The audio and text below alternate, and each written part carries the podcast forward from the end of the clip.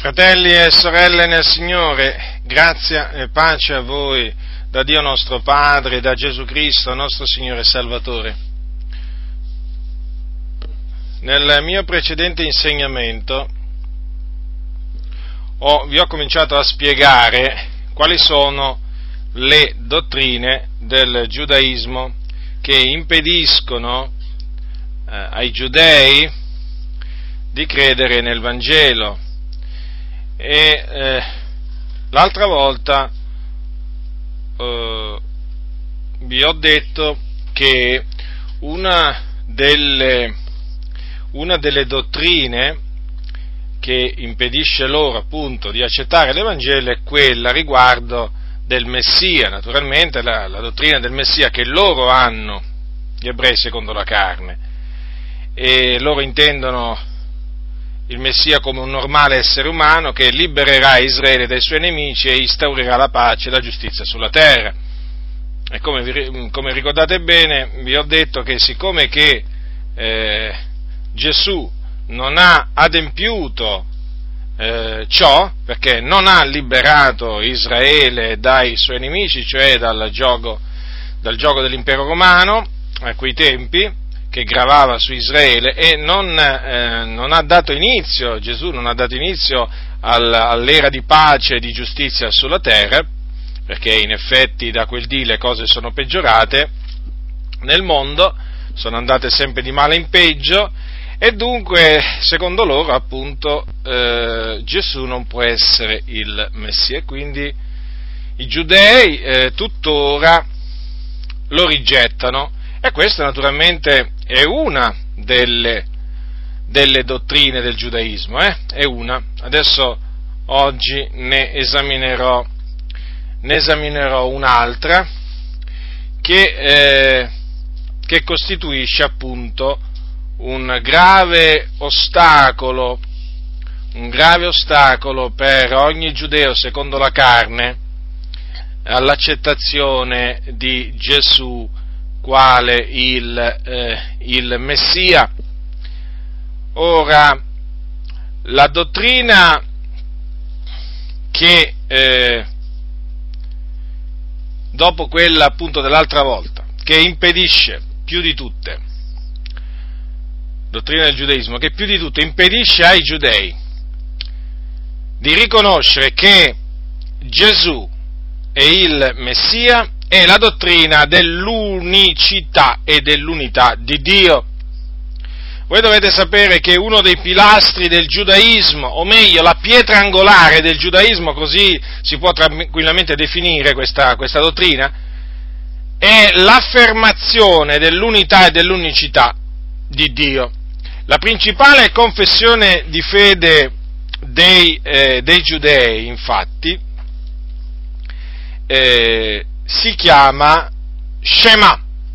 Shema eh, significa ascolta e eh, è stata chiamata così perché mh, dalla, dalla, parola con la quale inizia, praticamente è quell'affermazione, quella dichiarazione, quella confessione di fede che viene dichiarata in sinagoga ogni giorno, badate, ogni giorno, ed è questa, ascolta Israele, l'Eterno, l'Iddio nostro è l'unico Eterno. Queste sono parole prese da Deuteronomio, capitolo 6, versetto 4. Questo è lo Shema. Shema significa, ve lo, ve lo, ve lo ripeto, ascolta. Shema Israele. Se voi fate chi ha internet, se fate una ricerca su, eh, su YouTube, potrete trovare tanti, eh, tanti video, tanti videoclip, eh, appunto, fatti da ebrei, eh, in cui appunto eh, diciamo, lo, viene recitato lo Shema Israel, ascolta, ascolta Israele, ci tengono moltissimo.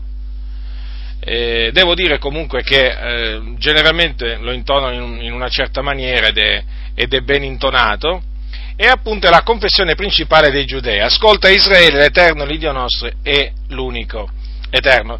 Commentando queste parole, eh, Isidore Epstein, che è stato rettore del seminario rabbinico ortodosso di Londra, praticamente il Jewish College, ha detto queste parole. In quell'apostrofe si afferma che c'è solo un Dio e non ve n'è altro all'infuori di Lui. E il Dio uno e unico è il solo che Israele riconosca e veneri.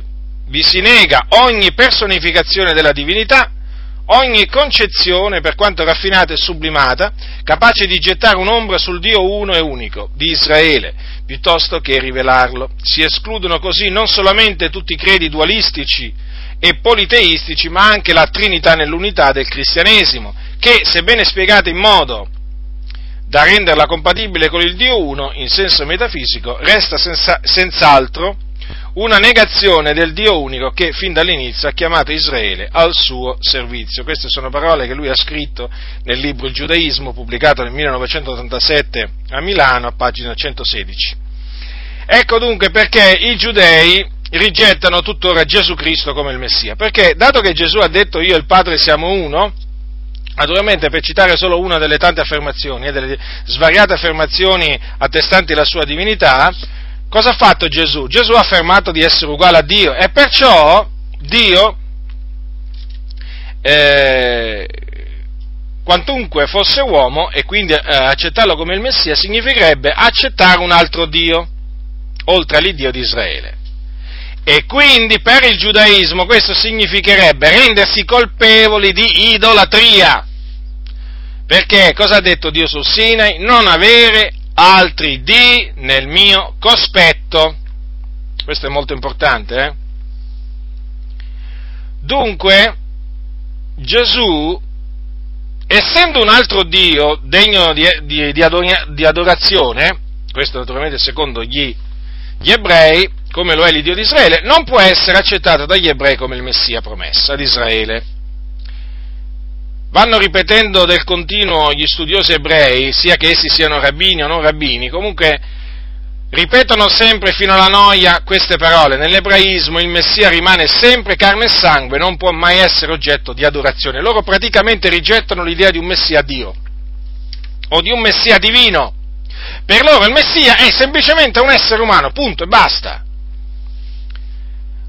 Eh, quindi, eh, cosa succede? Che loro, rigettando Gesù come il Messia, rigettano di conseguenza anche che cosa? La sua nascita virginale, che pensate gli ebrei definiscono una leggenda che è comune a quasi tutti gli eroi popolari per indicarli superiori a tutto il resto della loro gente. Poi rigettano la dottrina dell'incarnazione, che loro definiscono offensiva perché attribuisce a Dio un corpo, sia pure soltanto per il breve periodo della vita terrena di Gesù. E poi naturalmente rigettano la perfezione di Gesù. Eh, perché? Perché affermare che Gesù fu un uomo perfetto significherebbe innalzarlo al di sopra del resto degli uomini e separarlo dal resto dell'umanità. E quindi deificarlo, mettendolo a fianco di Dio, il che è inaccettabile per un giudeo, inaccettabile! E naturalmente, superfluo che ve lo dica, li porta a rigettare anche la sua morte e la sua eh, resurrezione, perché per loro non esiste che un Dio, loro ragionano così naturalmente, loro, per loro non esiste che Dio muoia e risusciti, perché per loro, eh, per i giudei, eh, Dio è il re dei re che vive e dura per l'eternità e non è qualcuno che può morire e risuscitare. Nel giudaismo loro dicono non c'è posto per una concezione di un Dio che muoia e risusciti, come in altre religioni. Dunque, come potete vedere, come potete vedere dunque, l'unicità e l'unità di Dio costituisce un grosso ostacolo per un ebreo nell'accettazione di, eh, di Gesù quale il Messia. Va detto però a questo punto una cosa importante e particolare, eh? cioè questa, che, eh, che credere che Gesù è Dio e offrirgli il culto, cosa che noi naturalmente facciamo perché noi consideriamo Gesù Dio e lo adoriamo, è proibito solo all'ebreo, eh? Perché? Ascoltate, perché gli ebrei ritengono che nel caso è un ebreo che crede che Gesù è Dio, allora si dà all'idolatria. Che vi ricordo o comunque se non lo sapete ve lo dico, è uno di quei peccati che non bisogna commettere a costo di perdere la vita. Eh? Guardate che nel giudaismo il peccato di idolatria è uno di quei peccati proprio che bisogna a tutti i costi, quello di idolatria, fuggire. Per esempio nel Talmud, che appunto è quel, quell'insieme di volumi dove è, dove è, raccolta la tradizione ebraica, c'è scritto che chiunque ammette l'idolatria nega i dieci comandamenti, come pure i precetti dati a Mosè, ai profeti, ai patriarchi, e chiunque ripudia l'idolatria ammette l'intera Torah. Quindi considerate, eh, considerate quanto sia grave il peccato di idolatria nel giudaismo. E quindi cosa vi stavo dicendo? Vi stavo dicendo che per, per, gli ebrei credere che Gesù è Dio eh, significa darsi all'idolatria. Ma se questa stessa cosa la crede un gentile, quindi uno che non è ebreo di nascita, allora egli non commette idolatria. In altre parole, un gentile può adorare sia Gesù che Dio senza rendersi colpevole di idolatria, mentre gli ebrei devono adorare solo Dio, altrimenti commettono il peccato di idolatria. Eh, lo so che questo concetto eh, può sembrare strano ad alcuni, comunque nel giudaismo moderno questa è l'opinione ebraica dominante, eh, badate bene, eh. certamente eh, c'è anche un'opinione ebraica che non è dominante, però questa va, questa va per la maggiore. Eh. Dunque, eh, quando poi gli si fa la domanda appunto, ma dal punto di vista ebraico sono i gentili, i gentili cristiani idolatri? Eh, la risposta, appunto, in base a questa eh, opinione ebraica dominante, è che, appunto, i gentili cristiani idolatri non lo sono. I gentili cristiani, cioè, non sono idolatri. Naturalmente gli ebrei eh, fanno dei ragionamenti tutti particolari per, per sostenere questa posizione, che ve li risparmio, quello che comunque è importante per, per, quello che concerne la Trinità è questo, che per gli ebrei è idolatria, ma non per i gentili. In altre parole è come se Dio usasse due pesi e due misure, no? per stabilire nel caso della Trinità chi commette idolatria e chi non la commette. La regola non è la medesima per tutti. Guardate che lo so che sentire parlare in questa maniera degli ebrei, eh, diciamo, naturalmente va a loro, a loro discredito, a loro disonore, però guardate che gli ebrei, quanto a sofismi, fratelli nel Signore, quanti a vani ragionamenti, non sono assolutamente meno a nessuno, eh? inferiori a nessuno. Quando si, studiano, quando si studia la, il loro Talmud, la loro tradizione, ma si incontrano delle affermazioni, praticamente gli ebrei sono capaci a dire tutto e contrario di tutto, in molte cose, eh? Ora, quindi, alla fin fine è tutta una questione di appartenenza o meno al popolo ebraico. Eh, un'altra cosa da, da, dire però è che eh, anche i gentili che credono nella Trinità, però alla fin fine, per gli ebrei non sono dei veri monite, monoteisti. Praticamente sono dei, dei monoteisti eh, contaminati, va? Non sono dei monoteisti puri. Eh, quindi i, i, gentili, i gentili cristiani, loro non li definiscono proprio dei monoteisti puri, cioè delle persone che credono eh, veramente in un vero Dio, no? come sono invece gli ebrei. Gli ebrei sono superiori naturalmente, loro credono nell'unicità di Dio, mentre, mentre i, i, i, gentili, i, gentili, cristiani, no, quelli non sono proprio puri. E questo naturalmente in base a questa opinione ebraica prevalente, che veramente a dire strana, dire strano e dire poco, e mm, chiaramente non si possono conciliare, eh, non si possono conciliare queste cose, cioè, perché loro riescono a dire tutto il contrario di tutto in questo caso, e, però una cosa è sicura, che se un ebreo eh, parla con un gentile che crede che Gesù è Dio, come lo è il Padre, sicuramente l'ebreo si eh, riterrà un monoteista puro e considererà il suo interlocutore un monoteista contaminato. Eh, questo deve essere, deve essere, chiaro.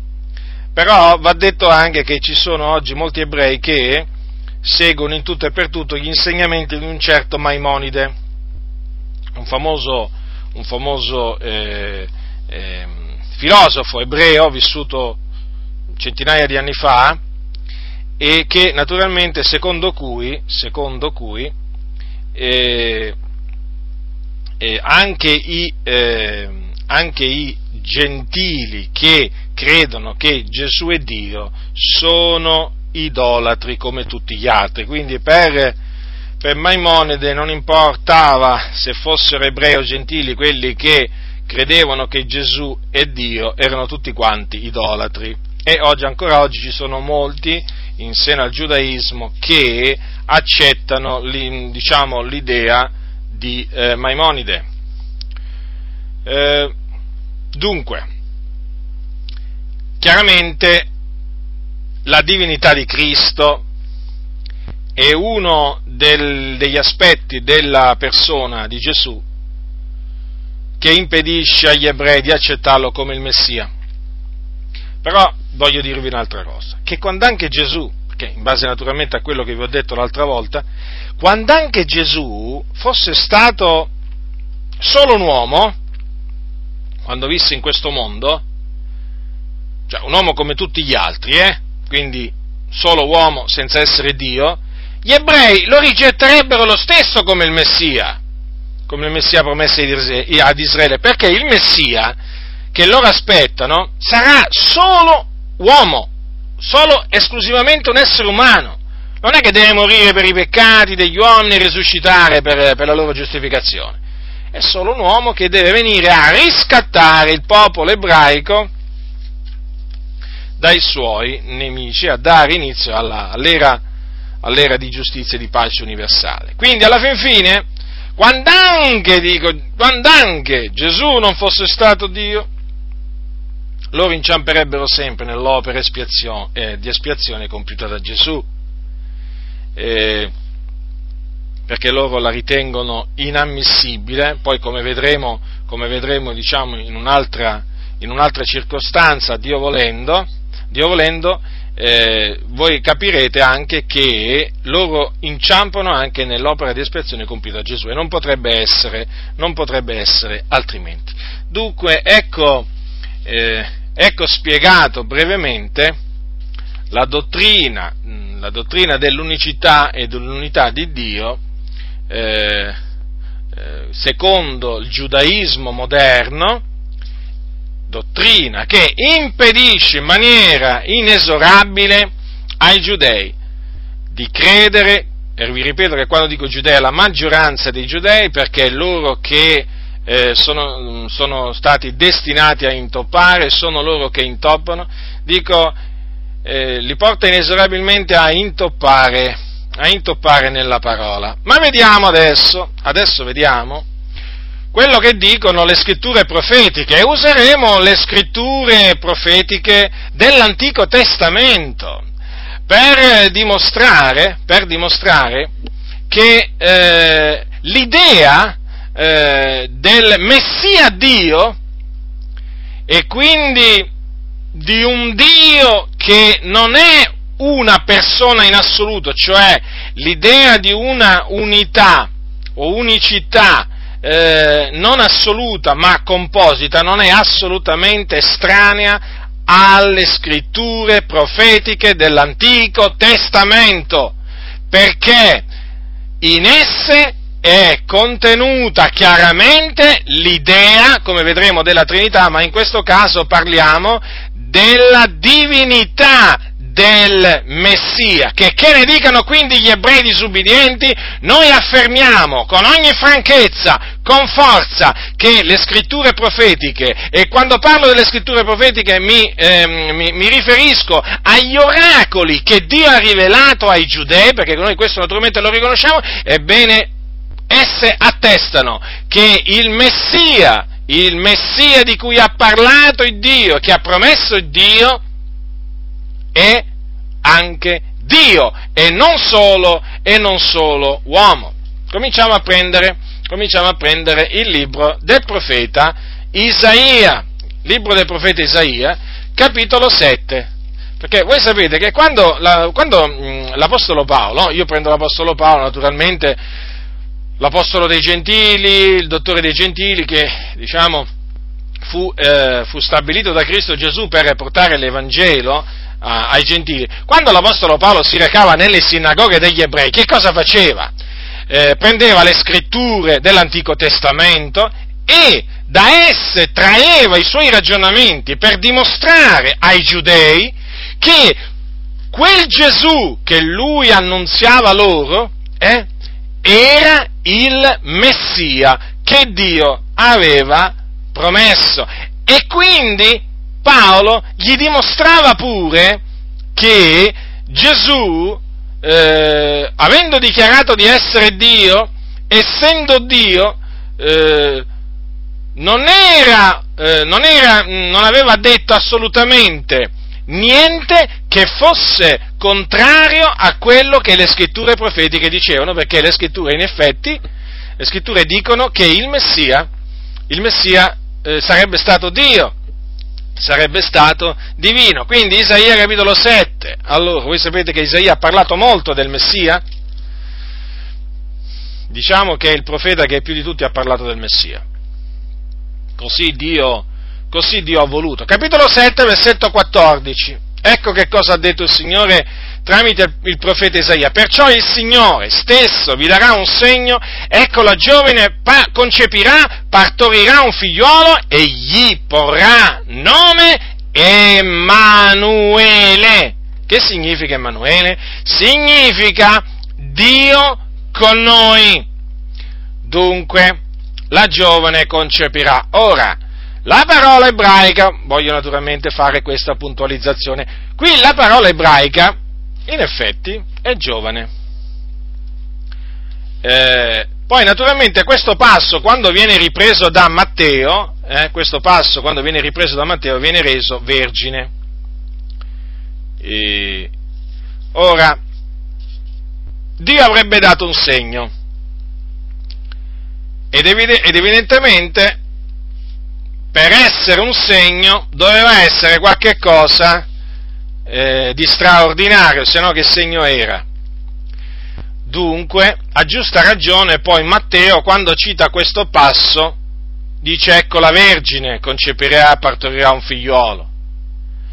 Perché se si fosse trattato semplicemente di una giovane che avrebbe concepito e partorito, non, sare- non, sare- non sarebbe stato un segno, il segno lo sarebbe stato appunto perché quella giovane sarebbe, eh, sarebbe stata vergine e difatti come voi sapete, come voi sapete Maria, eh, la madre di Gesù, rimase incinta prima, eh, prima, di venire a stare insieme o prima di diventare la moglie di, eh, di Giuseppe, rimase incinta per virtù dello, dello Spirito Santo e quando Giuseppe, quando Giuseppe, naturalmente vide che lei era rimasta incinta, voi sapete che si propose di lasciarla occultamente, eh, essendo lui un uomo giusto, non volendo esporla ad infamia, si propose di lasciarla occultamente.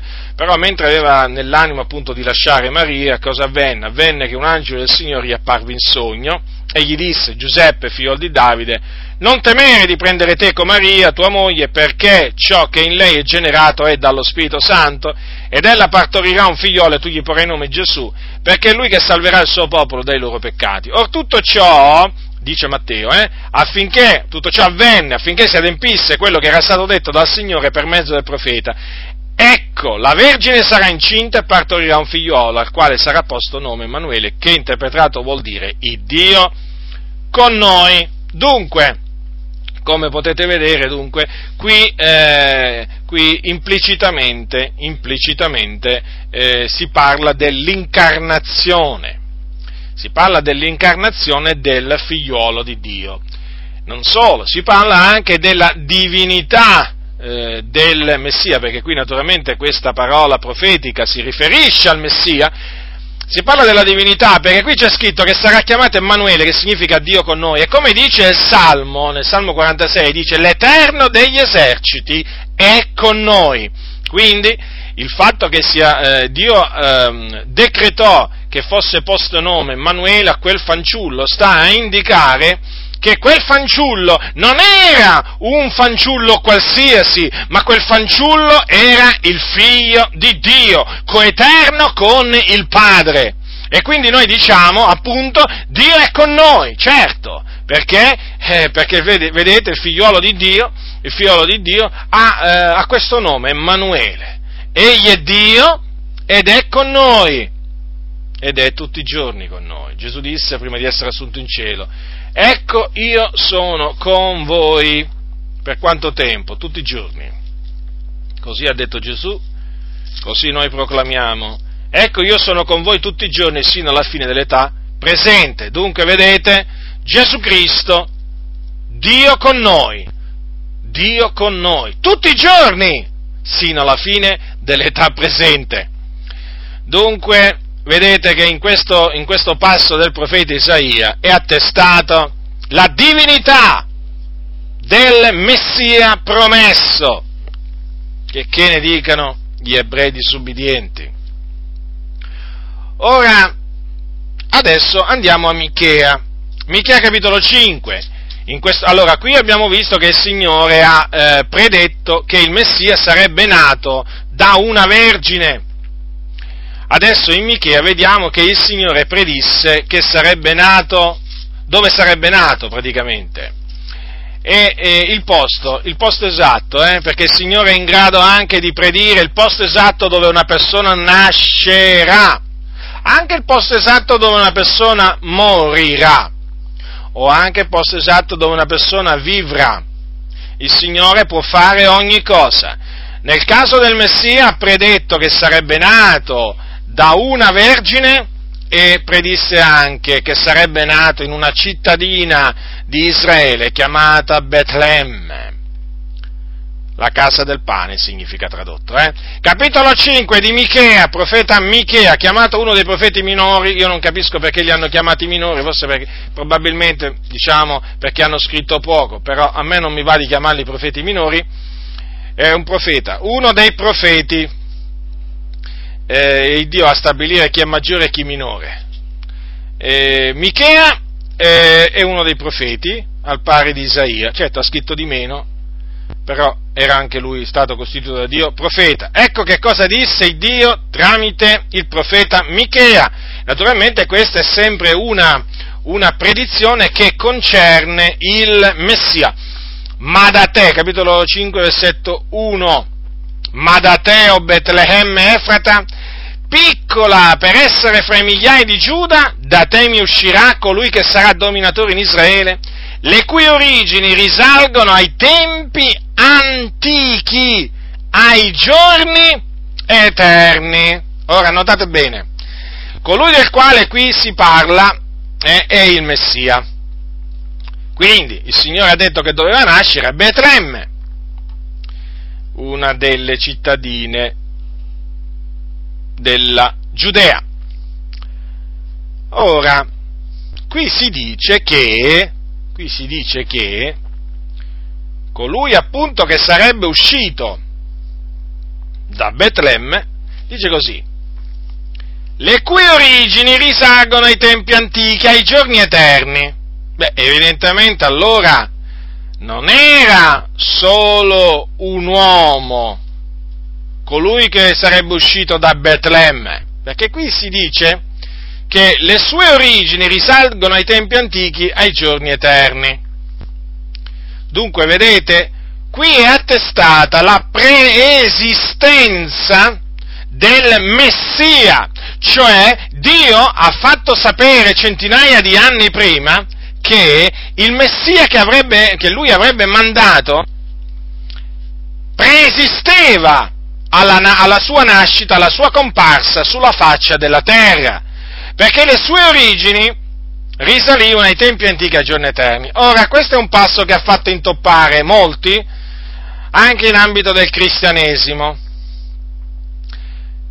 perché alcuni, mm, diciamo, indotti, indotti, eh, dal loro, eh, diciamo, mm, dal loro intendimento, dal loro, intendi, dal loro proprio intendimento, sono giunti alla conclusione che sì che Gesù era, che, che il Messia esisteva innanzi, cioè prima della sua incarnazione esisteva, prima di venire in questo mondo, però ha avuto un'origine.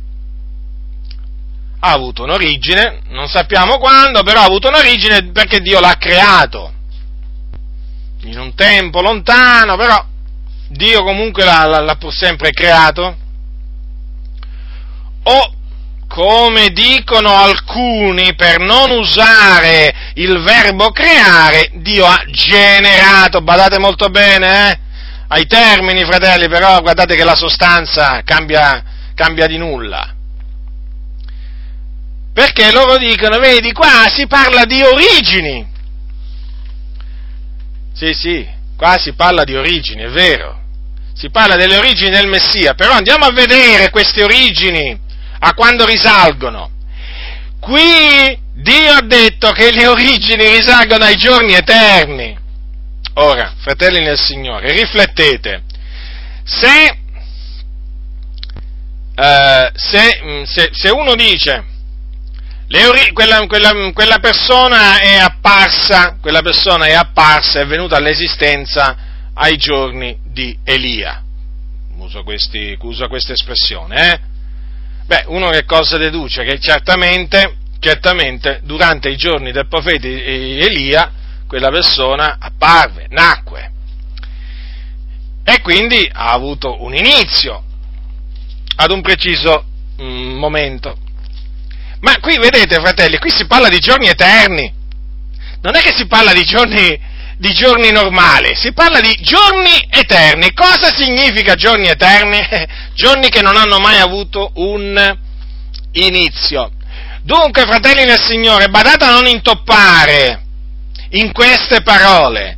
È vero che qui si parla delle origini del Messia che risalgono ai giorni eterni, ma badate bene, questo non significa che c'è stato un momento nell'eternità in cui il Messia, diciamo il figliolo di Dio, ha avuto origine, no.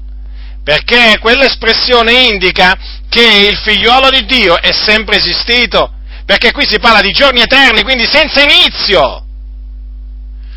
È evidente dunque che il Messia, il Messia non è stato, cioè il figliolo di Dio prima della sua incarnazione, non è stato creato e neppure generato, perché è sempre esistito, sempre, non ha mai avuto un inizio e non avrà nemmeno una fine, perché egli è Yahweh salva, egli è Dio con noi. Nel principio era la parola, la parola era con Dio e la parola era Dio, la parola è stata fatta carne, ma la parola era Dio.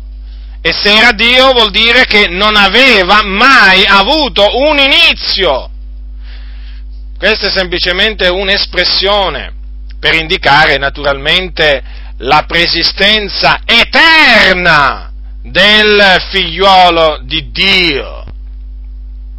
Dunque, la parola che è stata fatta carne era Dio prima di venire in questo mondo ed è rimasta Dio poi naturalmente nei giorni della sua, della sua carne. Quindi figliolo di Dio era Dio da ogni eternità prima di venire in questo mondo ed è rimasto naturalmente Dio dopo ed è rimasto Dio dopo che naturalmente è, eh, diciamo, si è incarnato e nei giorni della sua carne è rimasto a tutti gli effetti Dio.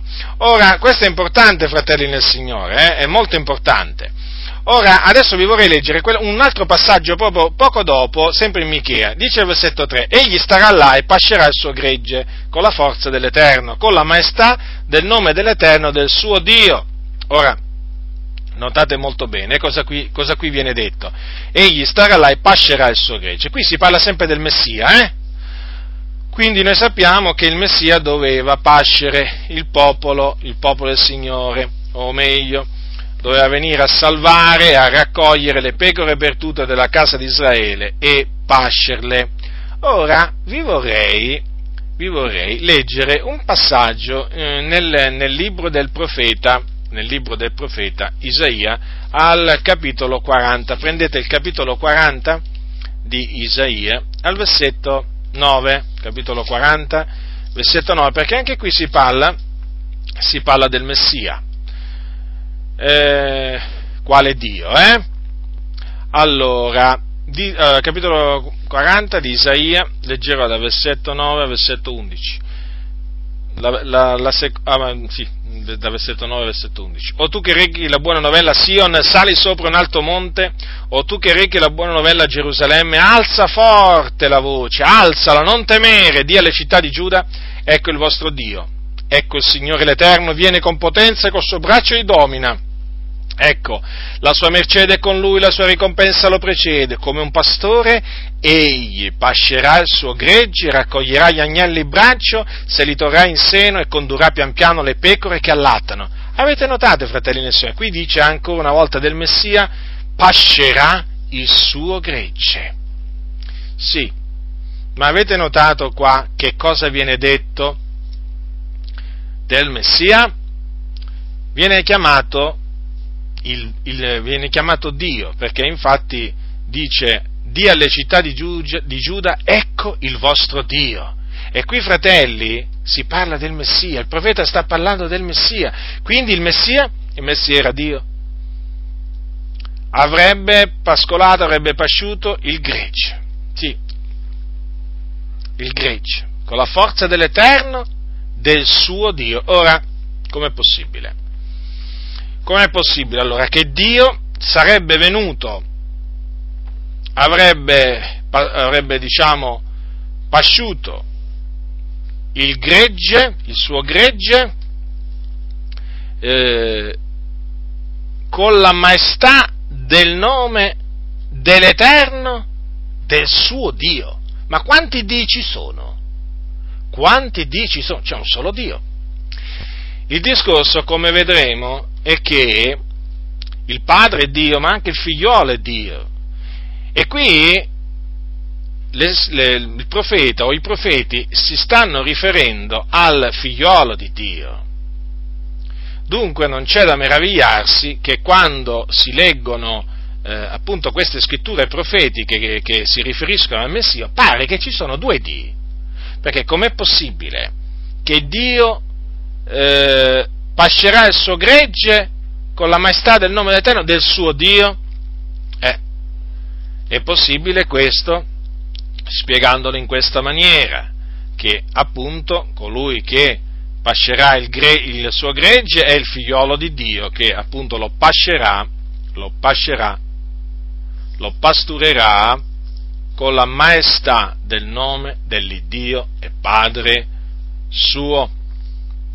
Dunque, vedete che ancora una volta l'idea, diciamo, di una divinità composita, composta da più persone, è chiaramente presente nelle scritture dell'Antico Testamento, non è qualche cosa che so, ci siamo inventati noi gentili in Cristo Gesù, assolutamente.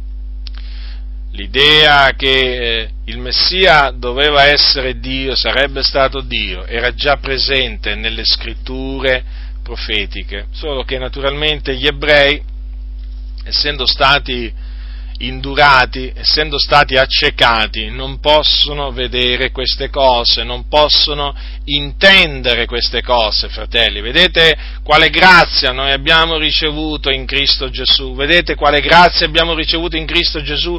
Quella di intendere col cuore queste cose, quella di vedere queste cose, fratelli, perché loro non le vedono, non le vedono, non le vedono, non le vedono, non le vedono, non le intendono. Perché Gesù disse ai suoi beati gli occhi vostri che vedono le cose che voi vedete? Perché? Perché? Perché fratelli veramente eh, questa è una beatitudine, una beatitudine che ci è stata allargita da Dio, quello di poter vedere queste cose. Voi parlate con un ebreo, eh, prendetegli questi stessi passi, gli, gli, gli, gli dite ma guarda che qui il Messia è chiamato Dio. Ma no, ma no, ti fanno tutti strani ragionamenti. Perché? Naturalmente, perché? Perché sono stati indurati, perché sono stati accecati.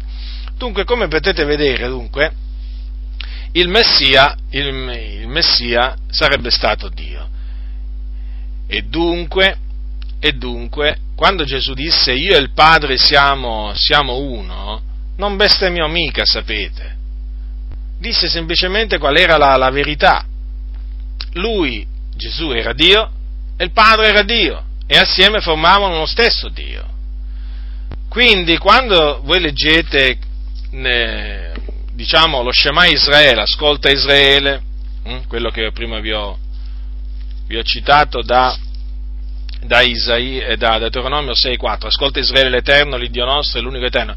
Naturalmente bisogna intenderlo, l'unico Eterno, come un'unità, questa unità, unità di Dio, va intesa come unità composita. Infatti il termine ebraico lì presente, per indicare questa unicità, unità di Dio, è un termine che indica una unità composita, composita non un'unità assoluta, questo lo dico, lo dico, anche non solo per gli ebrei, ma anche per i cosiddetti Gesù solo, che prendono questo passo per negare la Trinità. No, perché quel termine, eh, quel termine appunto, il, proprio il termine ebraico usato in Deuteronomio 6,4 per indicare l'unità e l'unicità di Dio, è un termine che indica un, un, un, un'unità composita quindi non c'è da scandalizzarsi nel sentire dire che la divinità è composta dal Padre, dal Figliolo e poi come vedremo anche dallo Spirito Santo, perché questa è un'idea ben presente già nelle scritture dell'Antico Testamento.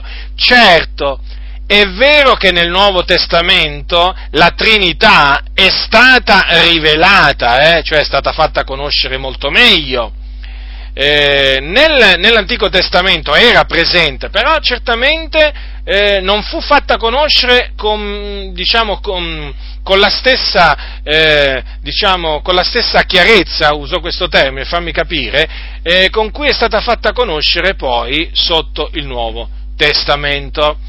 Ora prendiamo adesso Isaia 9, Isaia 9 capitolo, eh, capitolo, capitolo 9, versetto 5 sempre naturalmente per dimostrare, per dimostrare che eh, il, Messia, eh, è, eh, il Messia sarebbe stato Dio e quindi che eh, assieme a Dio Padre eh, avrebbe appunto forma, formava, formava diciamo, Dio la divinità.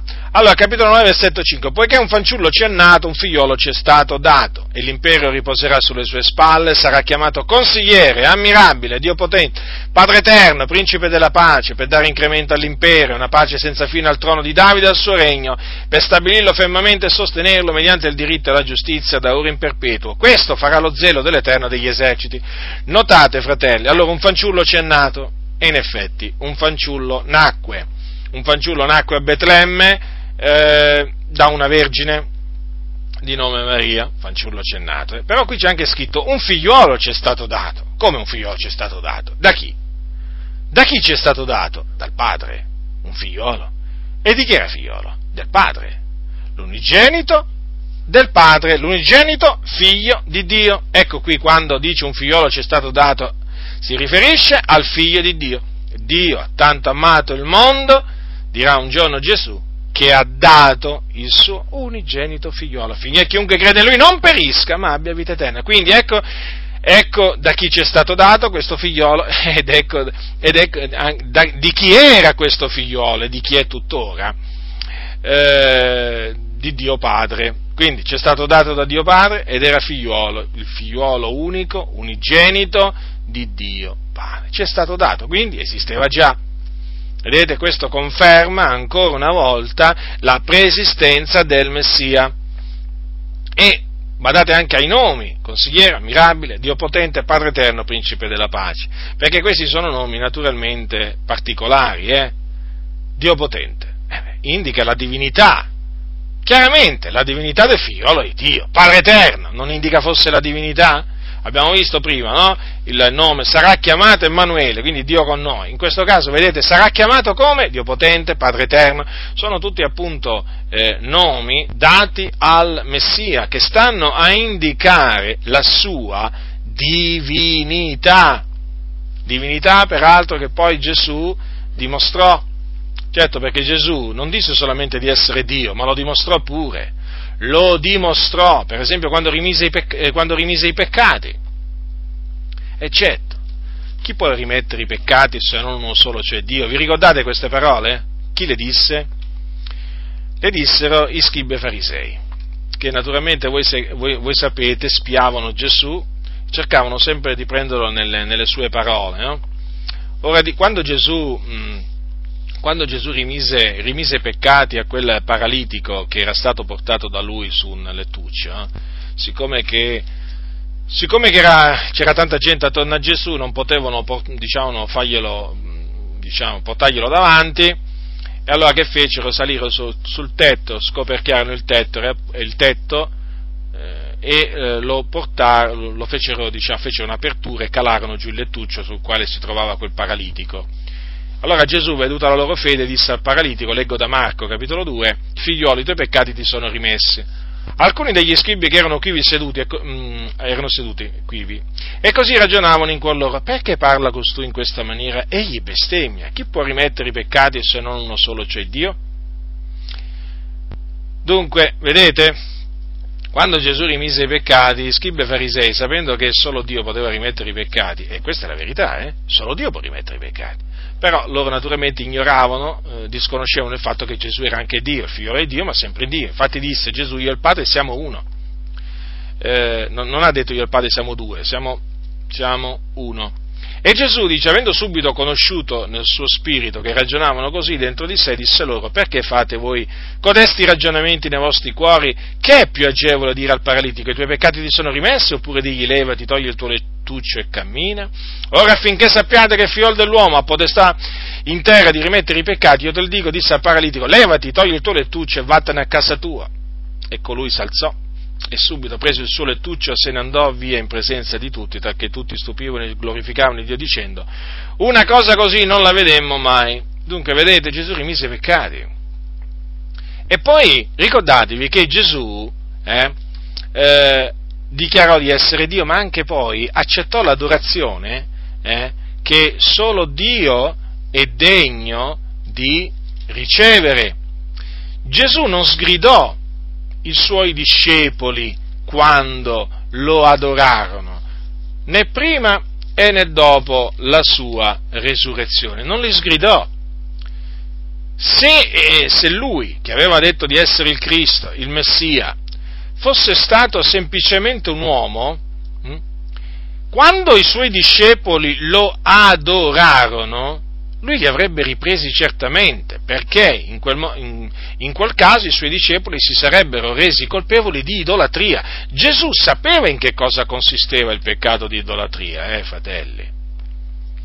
Gesù lo conosceva il passo, il passo di Esodo capitolo 20, a quel tempo comunque non c'erano ancora eh, i capitoli, i capitoli, questo ve lo ricordo, eh.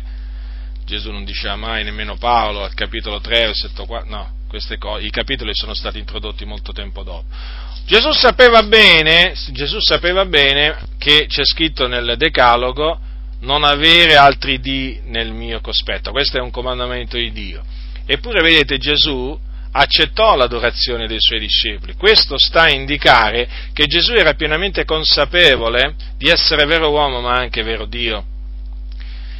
Eh, Tanto che Gesù un giorno disse, prima che, prima che Abramo fosse nato io sono. E chi avrebbe potuto dire una frase del genere? Chi avrebbe potuto fare una simile affermazione se non un uomo che era anche Dio?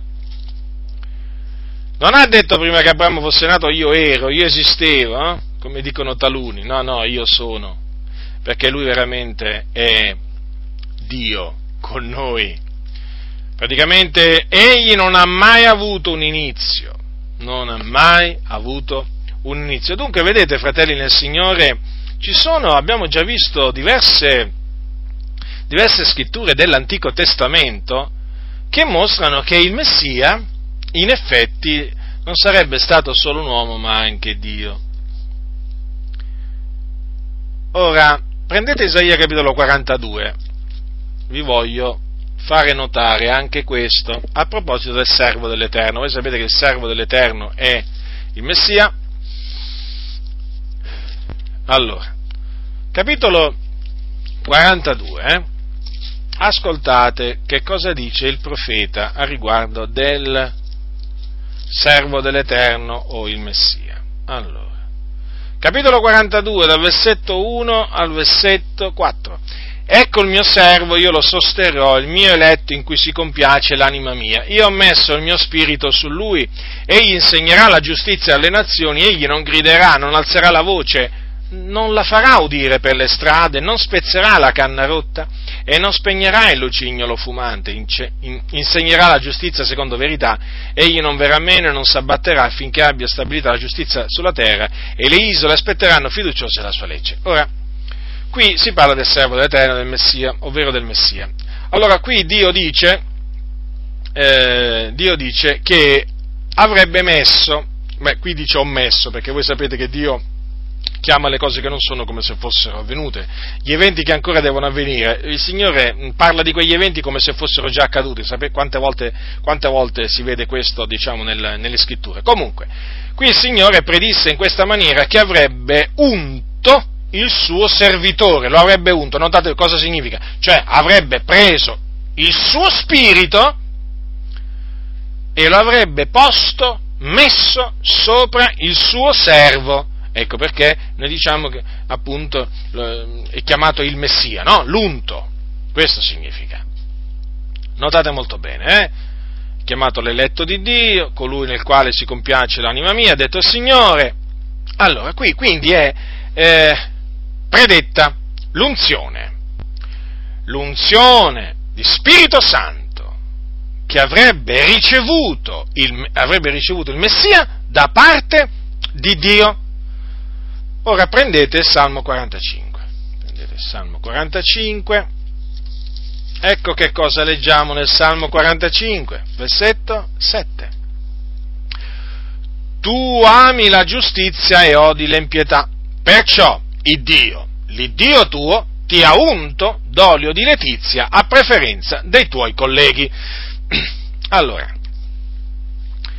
eh, abbiamo visto prima in Isaia che il Dio ha detto eh, a proposito del suo servo che ha messo il suo spirito su di lui, quindi praticamente lo ha unto con il suo spirito.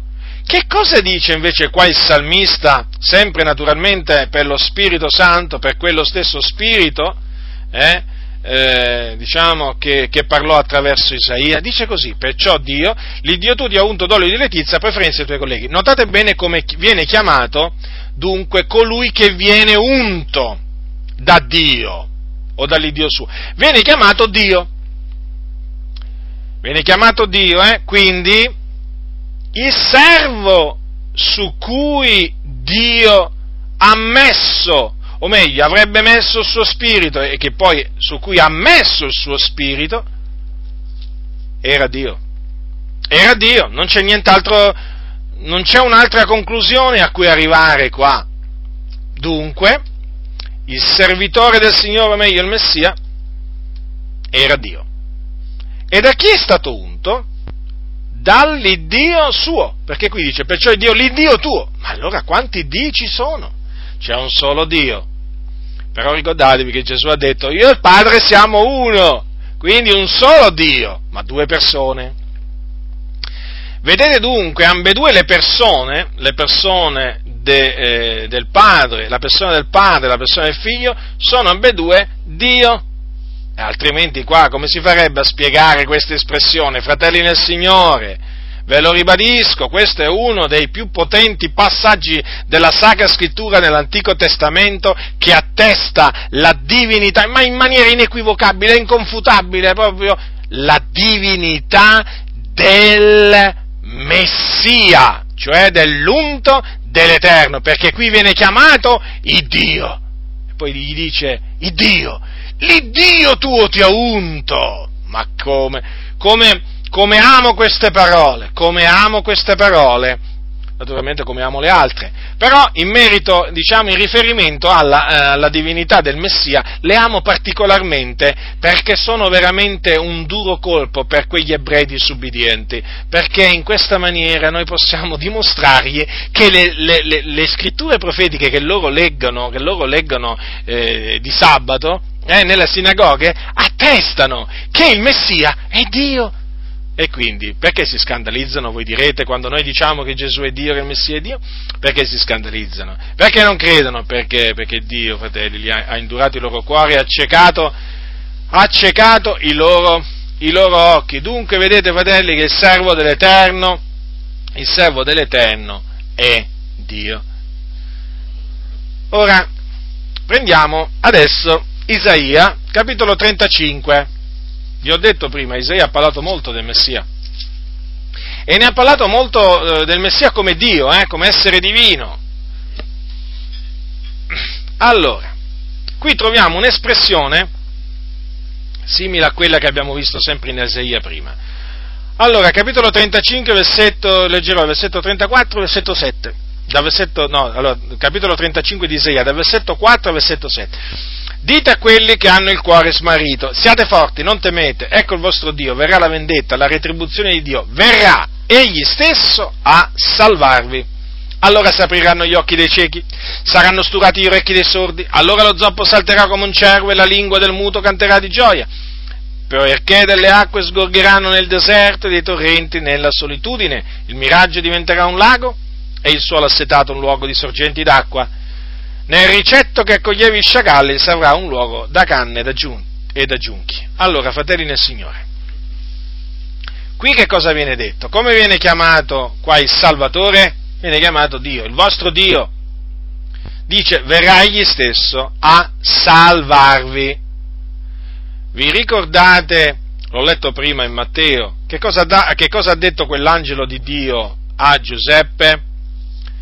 Riguardo al nome che doveva essere posto a quel fanciullo che avrebbe, avrebbe partorito Maria, c'è scritto così, ed ella partorirà un figliolo tu gli porrai nome Gesù perché è lui che salverà il suo popolo dai loro peccati. Allora, notate, eh, qui dice verrà egli stesso a salvarvi. Chi? Il vostro Dio, dice il Signore Israele, il vostro Dio. Dunque, Gesù è l'Iddio di Israele, il Messia essere, era l'Iddio di Israele, era divino. E difatti vedete che il nome Gesù, che fu posto quel, da, da, Dio, eh, a, eh, per mezzo di un angelo, a quel fanciullo che poi sarebbe nato di lì a qualche tempo, hm, da Maria, vedete il nome? Gesù. Significa Yahweh. Salva, Yahweh è il nome ebraico di Dio, eh? Yahweh salva. E perché proprio questo nome? Beh, spiega- c'è la spiegazione, perché è lui che salverà il suo popolo dai loro peccati. Avete notato? Qui c'è scritto dai loro peccati. Quando qui dice quindi verrà egli stesso a salvarvi, dai, dai vostri peccati si sottintende, non dal gioco, non dal gioco dei vostri nemici, dai romani in questo caso, no? Dai loro peccati. Ma non è chiaro, fratelli nel Signore? E sì che è chiaro, naturalmente è chiaro per noi che, che, noi, che per noi che ci vediamo e per questo naturalmente diamo, diamo lode e gloria al nostro grande Dio in Cristo Gesù in eterno. Amen. Ora, dunque, ecco il vostro Dio. Quando naturalmente l'Iddio di Israele sarebbe venuto a eh, salvare Israele dai loro peccati, naturalmente incarnandosi, è evidente questo, è evidente, un figliuolo ci è stato dato. Ricordatevi queste parole, questo figliuolo era Dio, essendo il figlio di Dio, coeterno col Padre. Cosa sarebbe avvenuto? Allora si apriranno gli occhi dei ciechi, saranno sturati gli orecchi dei sordi, allora lo zoppo salterà come un cervo e la lingua del muto canterà di gioia. E che cosa è avvenuto? Non è avvenuto forse proprio questo ai giorni di Gesù? Non è fosse vero che Dio accreditò, accreditò il suo servitore Gesù in mezzo al popolo ebraico mediante segni, prodigi opere potenti che nessuno aveva mai fatto prima? Non è forse vero che Gesù diede la vista ai ciechi? Non è forse vero che Gesù sturò gli orecchi dei sordi? Non è forse vero che Gesù fece saltare, saltare i zoppi come cervi? Non è forse vero che Gesù fece parlare i muti? Certo, egli ha fatto ogni cosa bene, dicevano. I mutoli li fa parlare, i sordi li fa sentire.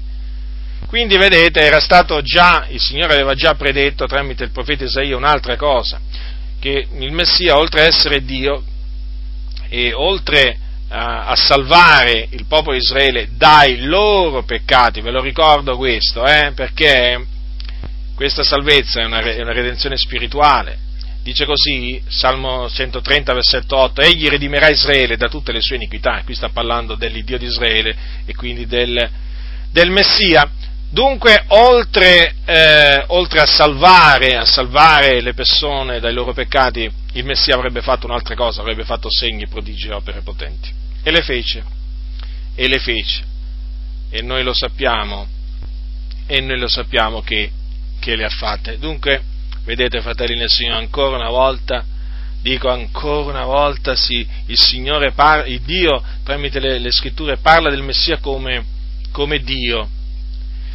E d'altronde, fratelli, che, c'è, che, che il Messia, che il Messia sarebbe stato Dio, era stato ancora detto da Isaia, quando dice al capitolo 8, versetto 13, 14 e 15. L'Eterno degli eserciti, quello santificate, sia Lui quello che temete e paventate. Egli sarà un santuario, ma anche una pietra d'intoppo, un sasso d'inciampo per le due case di Israele. Un laccio e una rete per gli abitanti di Gerusalemme. Molti fra loro inciamperanno, cadranno, saranno infranti, rimarranno nel laccio e saranno presi. Notate? Qui, prima dice qui il profeta, santificate l'Eterno degli eserciti, temetelo e naturalmente paventatelo. Poi cosa dice? Egli sarà che cosa? Una, anche una pietra di intoppo, un sasso di inciampo per le due case di Israele, un laccio e una rete per gli abitanti di Gerusalemme. E non è forse avvenuto proprio questo? Certo. Infatti è proprio avvenuto questo nella persona di Gesù. Molti hanno inciampato, hanno intoppato proprio, proprio in Gesù. Infatti voi sapete che quel, la, quell'anziano, quell'anziano servo di Dio chiamato Simeone, cosa c'è scritto? Cosa c'è scritto in Luca? Che disse a Maria, ecco questa è posta accaduta e il rialzamento di molti in Israele. Vedete? Accaduta, eh certo, perché sapeva il vecchio Simeone, uomo su cui c'era lo Spirito Santo di Dio, il, ehm, quell'uomo anziano di nome Simeone sapeva appunto che il Messia, il Salvatore di Israele, sarebbe stato, sarebbe stato eh, la causa eh, del, o comunque eh, sarebbe stato, eh, diciamo, posto appunto a caduta, a caduta di, di Israele. E com'è chiamato qua dal profeta Isaia? L'Eterno degli eserciti. L'Eterno degli eserciti. E chi è l'Eterno degli eserciti se non Dio? E quindi vedete che il Messia qui viene, viene definito come Dio. Quindi gli ebrei possono sbraitare quanto vogliono, possono, possono contendere quanto vogliono, possono eh, contestare quanto vogliono, ma la scrittura non può essere annullata e per cui il Messia, il Messia è Dio. Ora, fratelli del Signore, adesso prendete il Salmo 110, perché questo è anche un altro salmo, un'altra scrittura molto importante che attesta la divinità del Messia. Eh? Salmo 110, versetto 1, cosa dice la scrittura? o meglio Davide, per lo Spirito, eh? l'Eterno ha detto al mio Signore siedi alla mia destra finché io abbia fatto dei tuoi nemici lo sgabello dei tuoi piedi. Ora vi vorrei fare notare che Davide mh, mm, chi, mh, mm, qui si riferisce al mio Signore, eh? e, cioè si riferisce al mio Signore, parla del suo Signore e dice che l'Eterno, quindi Yahweh, ha detto al suo Signore, siede alla mia destra. Ora, ma questo Signore di Davide, ma chi era? Beh, noi lo, eh, lo, scopriamo leggendo il Salmo 35, chi era il Signore, il, il Signore di Davide, il Salmo 30, 35, al versetto 23. Ascoltate cosa dice Davide, risvegliati, destati per farmi ragione, oh mio Dio, mio Signore, per difendere la mia causa. Avete notato? Avete notato qua chi è il Signore di Davide? Era Dio. Perché infatti lo chiama mio Dio. Non solo mio Signore, ma anche mio Dio. Quindi notate bene che il Signore di Davide era Dio. Allora qualcuno dirà, ma come? l'Eterno ha detto all'Iddio di Davide, ma certo, perché in quel caso si riferisce al figliolo di Dio. Quel mio Signore, naturalmente si riferisce al figliolo di Dio, perché noi sappiamo che poi è il figliolo di Dio che è salito in cielo, si è seduto alla destra dell'Iddio e Padre suo. Però è interessante notare, è interessante notare che quando dice Davide l'Eterno ha detto al mio Signore, poi quel suo Signore è Dio. Vedete come le cose si collegano tra di loro, fratelli nel Signore, perciò Dio, l'Iddio tuo, ti ha unto d'olio, di letizia sono tutte queste cose che naturalmente collegate tra loro fanno emergere tutte in, in maniera inequivocabile che il Messia, eh, il Messia essendo figliolo di Dio, il figliolo di Dio è non solo uomo, non solo un uomo, ma anche, anche Dio. E voi sapete che queste parole poi Gesù un giorno le prese, no? l'Eterno ha detto al mio Signore per diciamo, per turare la bocca agli scribi e farisei, no? Che dice se lo chiama, se lo chiama Signore come egli anche, come anche il suo, fi, suo figliolo, no? Prendiamo, prendiamo come è scritto qua. Allora, se voi prendete il capitolo 22, versetto 41, dice, eh, di Matteo, ora essendo i farisei raunati, Gesù li interrogò dicendo, che vi paregli del, del Cristo, di chi egli figliolo, ed, egli rispose, ed essi gli risposero, di Davide. Ed egli allora, come dunque Davide, parlando per lo Spirito, lo chiama Signore, dicendo, il Signore ha detto al mio Signore, siede alla mia destra finché abbia posto i tuoi nemici sotto i tuoi piedi? Se dunque Davide lo chiama Signore, come egli suo figliolo, e nessuno poteva replicargli parole, da quel momento nessuno ardì più interrogarla. Eh, Gesù era in grado pure di turare la bocca, eh? E come se era in grado di turare la bocca ai suoi, ai suoi oppositori Vedete dunque, è chiaro che Gesù era figliolo di Davide, secondo, era, era figlio di Davide secondo la carne, perché naturalmente eh, il Messia poi doveva nascere, come abbiamo visto, da Betlemme, che è chiamata la città di Davide, nacque da Betlemme, però vedete non solo il Messia era, era il figlio di Davide, ma anche il Signore, il Signore di Davide. Eh, perché? Perché il Messia era Dio. il Messia era Dio! Praticamente il Signore, il Signore di Davide, il Signore di Davide era, era Dio. E naturalmente è anche il nostro Dio, il nostro grande Dio, così lo chiama la Sacra Scrittura. Adesso vorrei prendervi un passo in Genesi, al capitolo 19, versetto, eh, versetto 24. Ora è la storia è la storia del giudizio che il Dio eh, diciamo, mandò su Sodoma e Gomorra e le città circonvicine. Voi sapete che erano delle città estremamente malvagie. E a suo tempo il Signore fece ricadere, fece ricadere la loro malvagità eh, sulla loro testa e li punì, li punì severamente, eh, facendole sparire dalla faccia della terra, riducendole in cenere. In che maniera? facendo cadere su loro eh, fuoco e zolfo. Fuoco e zolfo, eh, fratelli nel Signore. Allora, allora, capitolo 19, versetto, allora leggiamo dal versetto 23 al versetto 25. Allora, qui dice la scrittura, Genesi, eh, il sole si levava sulla terra quando Lot arrivò a Zora. Allora l'Eterno fece piovere dai cieli su Sodoma e Gomorra zolfo e fuoco da parte dell'Eterno. Ed egli distrusse quelle città e tutta la pianura e tutti gli abitanti delle città e quanto cresceva sul suolo. Ora, fratelli del Signore, notate bene qua l'espressione, eh? Allora, qui c'è scritto che l'Eterno fece piovere dai cieli su Sodoma e Gomorra zolfo e fuoco da parte dell'Eterno. Ora, ma quanti Eterni ci sono? Ce n'è uno solo. Però ricordatevi, io e il Padre siamo uno, eh, le parole di Gesù. Allora, quando qui c'è scritto che l'Eterno fece piovere dai cieli, allora lì si intende il figliuolo di Dio nella sua preesistenza. Cosa c'è scritto quindi? Quindi naturalmente prima della sua incarnazione. Eh, certo, qui siamo proprio ai tempi di Abramo. Quindi cosa ha fatto il figliolo di Dio? Fece piovere dai cieli su Sodoma e Gomorra zolfo e fuoco. Da parte di chi? Da parte dell'Eterno, quindi da, da parte dell'Iddio e Padre suo. Avete notato dunque? perciò l'Iddio, l'Iddio tuo ti ha unto. Ecco, ricordatevi anche queste parole, vedete? Quindi non entrate in confusione quando leggete queste parole, stanno semplicemente a indicare che la divinità è composta non, come dicono gli ebrei, da una persona sola, ma da più persone. Questo caso, naturalmente, qui si evince che la divinità è composta dal Padre e dal, e dal Figliolo.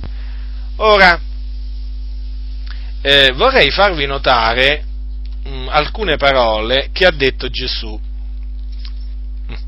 Vi vorrei fare notare alcune parole che ha detto Gesù. Capitolo 15 di Giovanni, versetto 26. Allora, Gesù ha detto questo, ma quando, qui stava parlando dello Spirito Santo, ma quando sarà venuto il consolatore che io vi manderò da parte del Padre, lo Spirito della verità che procede dal Padre, egli testimonierà di me. Allora, fratelli, state molto attenti. Qui cosa dice il figliuolo di Dio? Che avrebbe mandato, avrebbe mandato che cosa? Lo Spirito Santo. Da parte di chi? Da parte del Padre. Avete notato una certa somiglianza con le parole scritte nel libro della Genesi che vi ho letto prima? L'Eterno fece piovere dai cieli su Sodoma e Gomorra zolfo e fuoco, da parte dell'Eterno, vedete quindi? Quindi il figliolo mandò fuoco e zolfo su Sodoma e Gomorra da parte dell'Iddio e Padre suo. Qui invece Gesù, sempre il figliuolo di Dio, eh? Cosa c'è scritto? Che promise di mandare lo Spirito Santo da parte dell'Iddio e Padre suo. Vedete? Là quindi fuoco e zolfo e qui naturalmente lo Spirito Santo. E difatti questo è quello che avvenne una volta che Gesù fu glorificato, una volta che Gesù fu assunto alla destra di Dio e Padre suo, ricevuto lo Spirito Santo, lo sparse sulla Chiesa, quindi lo mandò da parte del Padre. Quindi vedete, è così semplice. E mandò il consolatore, è un'altra persona, un'altra persona, perché dice, perché dice dovete notare molto bene queste, queste parole di Gesù, eh? Dice io pregherò il Padre ed egli vi darà un altro consolatore, capitolo 14, versetto 16 di Giovanni, un altro. Lui in quel momento era il consolatore che Dio aveva mandato per consolare il suo popolo, però stava per terminare la sua diciamo, esistenza terrena, stava per mm, portare a termine l'opera che Dio gli aveva, gli aveva dato da compiere, sarebbe ritornato quindi all'Iddio e Padre suo e avrebbe quindi, i discepoli avevano bisogno di un altro consolatore. Infatti, eh, il Dio provvide in questa maniera. Una volta fatto, fa, diciamo, eh, fatto sedere il figliuolo alla sua destra, naturalmente, fece sì che il figliuolo mandasse sulla Chiesa lo Spirito Santo da parte sua. Molto chiare le cose, fratelli nel Signore. Quindi vedete, già nell'Antico, già nell'Antico Testamento, fratelli, si evince, si evince che eh, c'era una persona divina, esisteva una persona divina oltre al, eh, oltre al Padre e questa persona divina era il figliolo, era il figliolo. E poi noi sappiamo naturalmente che una volta che Gesù diciamo, è nato, poi si è manifestato, perché lo ha dichiarato, lo ha fatto vedere di essere il figliolo di Dio, di essere Dio. Ora vorrei parlare brevemente adesso dello Spirito Santo, perché naturalmente, dato che gli ebrei dicono che Dio è uno e quindi non ci può essere associato a lui nessun'altra persona, eh, per quanto riguarda la divinità, evidentemente escludono pure lo Spirito Santo. Allora, vorrei eh, farvi presente che, ora, già, ho, ho dimostrato che le scritture dell'Antico, dell'Antico Testamento già parlano del Messia come Dio e quindi naturalmente eh, lo, si associare, lo si deve associare a Yahweh.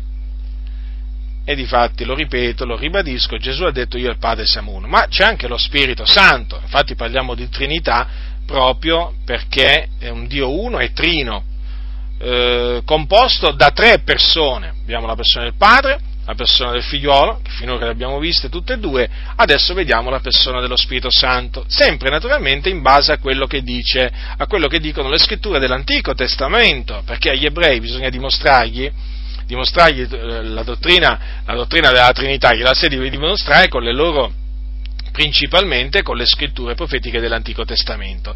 Prendete Giobbe capitolo 33, Giobbe capitolo 33, libro di Giobbe, capitolo 33, versetto 4, dice Eliu, lo Spirito di Dio mi ha creato, il soffio dell'Onnipotente mi dà la vita. Ora, notate bene, eh, a chi attribuisce la sua creazione eh, Eliu. Naturalmente Eliu parlò per lo Spirito. Andiamo adesso a vedere che cosa dice Davide nel suo Salmo, il Salmo 139. Prendete il Salmo 139, allora, Salmo 139, allora naturalmente indirizzato a Dio, eterno, tu mi hai investigato e mi conosci. Poi andiamo al versetto 13, poiché sei tu che hai formato le mie reni, che mi hai intessuto nel seno di mia madre, io ti celebrerò perché sono stato fatto in modo meraviglioso, stupendo.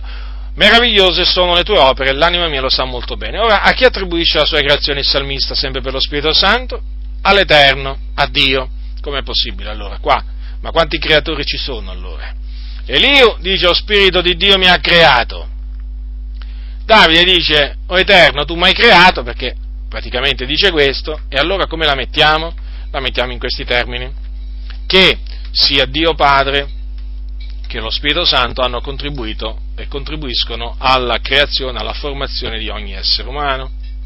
Non sono la stessa persona, ma sono ambedue, ambedue eh, Dio, perché naturalmente per dire lo Spirito di Dio mi ha creato, evidentemente che lo Spirito di Dio è creatore e quindi partecipe dell'opera della creazione compiuta da Dio.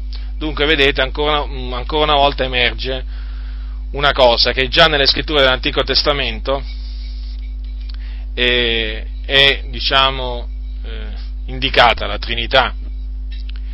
Poi prendete Isaia, capitolo 63. Isaia, capitolo 63. Allora, Isaia, capitolo 63, versetto 10. Isaia capitolo 63, versetto 10. Qui sta parlando appunto degli ebrei in mezzo al deserto, no? mentre appunto durante il loro viaggio da, da, dall'Egitto alla terra, alla terra di Canaan, capitolo 63, versetto 10. Ma essi furono ribelli, contristarono il suo Spirito Santo, onde egli si convertì in loro nemico ed egli stesso combatté contro di loro. Se voi adesso, se voi adesso prendete il Salmo 78, il Salmo 78, al versetto 40 noterete questo, che si dice, quante volte si ribellarono a lui nel deserto e lo contristarono nella solitudine. Ora, qui vedete, viene detto che gli ebrei, qui nel Salmo, eh, contristarono il Dio nella solitudine. Invece, qui nel, nel, nel profeta Isaia viene detto che essi contristarono il suo Spirito Santo. Dunque, evidentemente, evidentemente lo Spirito Santo, lo Spirito Santo era Dio, altrimenti non ci sarebbe, non ci sarebbe questo, questa stessa questa espressione. Quindi là c'è scritto che contristarono Dio, là, eh, là c'è scritto che contristarono il suo Spirito Santo, evidentemente lo Spirito Santo è Dio. Ma non vogliamo dire quando, quando diciamo lo Spirito Santo è Dio che lo Spirito Santo è Dio Padre, eh? no, ma che lo Spirito Santo è divino, che lo Spirito Santo è divinità assieme al Padre e al Figliolo. E per concludere, naturalmente, vediamo che cosa dice Genesi 1.1. Genesi 1.1, il primo versetto della Bibbia, vedete? Ecco, fratelli nel Signore, qui c'è appunto eh, l'unità, l'unicità di Dio per unicità composita. Infatti, quando qui c'è scritto nel principio Dio creò i cieli e la terra, quell'Iddio, in effetti, nell'originale è di al plurale. Sì, è proprio così. E il verbo è al singolare. Il di creò, non crearono, il di creò. Qui naturalmente c'è proprio la Trinità. Certo, è sottintesa, è velata, però c'è, c'è come se c'è. Dunque, vedete, fratelli nel Signore, basta prendere il primo versetto della Bibbia per dimostrare che il Dio o la divinità è una, diciamo, divinità composta da più persone e le persone noi le conosciamo, il Padre, il Figliuolo e lo Spirito Santo, anche perché ricordatevi sempre questo, che quando per esempio Dio fece l'uomo disse facciamo l'uomo a nostra immagine, a nostra somiglianza, perché disse facciamo? Perché non disse adesso faccio? No, perché disse facciamo? Con chi stava parlando? Con gli angeli? Ma certamente no. Gli angeli sono mica, mica, hanno, mica hanno operato la creazione, gli angeli sono delle creature. Facciamo. Vedete quindi plura, il plurale, qui c'è un plurale. E quindi è evidente che la dottrina della Trinità, così come naturalmente è stata eh, poi, diciamo, rivelata, svelata nel Nuovo Testamento era già contenuta nell'Antico Testamento. Però ribadisco, gli ebrei, gli ebrei non, non le vedono queste cose. I ciechi come possono vedere queste cose, stati accecati? Non la intendono, il cuore loro non intende queste cose perché è stato indurito. Ora per noi è chiaro che eh, vedere queste cose sembra quasi che è una cosa che noi riusciamo a vedere adesso per la nostra capacità, ma non è così, fratelli del Signore. Ricordatevi che veramente l'intendimento che noi abbiamo oggi ci è stato dato dal Signore, la vista ci è stata data dal Signore, ma non perché noi fossimo migliori di altri o perché noi abbiamo voluto tutto ciò, no, ma perché al Signore è piaciuto tutto ciò. Al Signore è piaciuto aprirci il cuore, aprirci il cuore per renderci attenti, attenti alle cose dette dalla Sacra Scrittura, è il Signore che ci ha aperto il cuore, è il Signore che ci ha aperto la mente per intendere le Scritture, è Dio, fratelli, che ci ha aperto gli occhi per vedere le cose che prima non vedevamo, ma se no come avremmo potuto fare noi? Come avremmo potuto fare? Quindi non è dipeso dalla nostra volontà, dal nostro desiderio, ma assolutamente no, fratelli nel Signore, è dipeso da Dio. E io ho deciso appunto di, eh, di, spiegarvi quali sono le dottrine del giudaismo che impediscono ai giudei di, di, di, credere nell'Evangelo, per farvi veramente riflettere ancora una volta, maggiormente, su questa cosa, che già ve l'ho detto ma ve lo ripeto, non mi stancherò di ripeterlo, che veramente, fratelli, noi siamo graziati, non fortunati, graziati! Noi non crediamo nella fortuna, però nella grazia di Dio sì noi, fratelli, abbiamo ricevuto grazia sopra grazia. Come dice la saga, il Signore cosa ha detto? Io farò grazia a chi vorrà fare grazia. Noi, fratelli, quello che oggi intendiamo, quello che noi oggi vediamo, eh, e per cui naturalmente ci rallegriamo, ma fratelli, lo dobbiamo tutto alla grazia di Dio, al fatto che Dio ha voluto farci grazia. Voi direte, ma allora come? Allora Dio non vuole far grazia a tutti? Eh, certo, proprio così. È proprio così. Perché Dio dice, io farò grazia a chi vorrò fare grazia. Infatti per quello Paolo poi dice, così dunque, egli fa misericordia a chi vuole e indura a chi vuole. Perché Dio non solo fa misericordia, ma anche indura. E quando indura, indura, eh? Quando Dio indura, eh, la persona, quella persona indurata non riesce a capire, non riesce a vedere. Così, fratelli, è così, fratelli nel Signore. Quindi, una delle ragioni per cui ho deciso appunto di parlare di queste cose è per farvi apprezzare ancora di più quello che avete ricevuto da Dio e farvi sempre di più riflettere sul fatto che l'avete ricevuto da Dio per grazia, non per i vostri meriti, non perché avete voluto voi, cioè né perché eravate buoni o migliori di altri, ma nemmeno perché l'avete voluto voi. No, voi non avete voluto un bel niente, ma se fosse, se fosse dipeso dalla vostra volontà, ma noi, voi non avreste già, non vi sareste mai, mai volti verso il Signore, non avreste mai desiderato di andare al Signore, ma proprio perché al Signore, il Signore ha voluto farvi grazia, allora il Signore, naturalmente, vi ha aperto il cuore, come lo aprì a Lidia per renderla attenta alle cose dette a Paolo, e il Signore vi ha aperto gli occhi e vi ha sturato pure le orecchie. E quindi adesso quello che siete lo dovete alla grazia di Dio, solamente alla grazia di Dio, o meglio, alla volontà di Dio di farvi grazia. E dunque, vedete, quando, eh, quando si vedono appunto gli ebrei disubbidienti intoppare nella parola, eh, non, può che, non, può che, nascere dal nostro, dal nostro cuore un, una lode una lode verso il Signore, un ringraziamento sincero verso Dio, veramente per averci dato la grazia, eh, averci dato la grazia veramente di, di conoscerlo, di, di, intendere, di, intendere, la sua parola.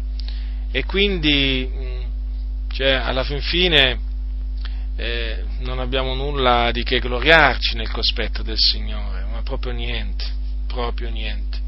Io quando considero quello che sono dico, ma Signore, giustamente Paolo diceva, io sono quel che sono per la grazia di Dio.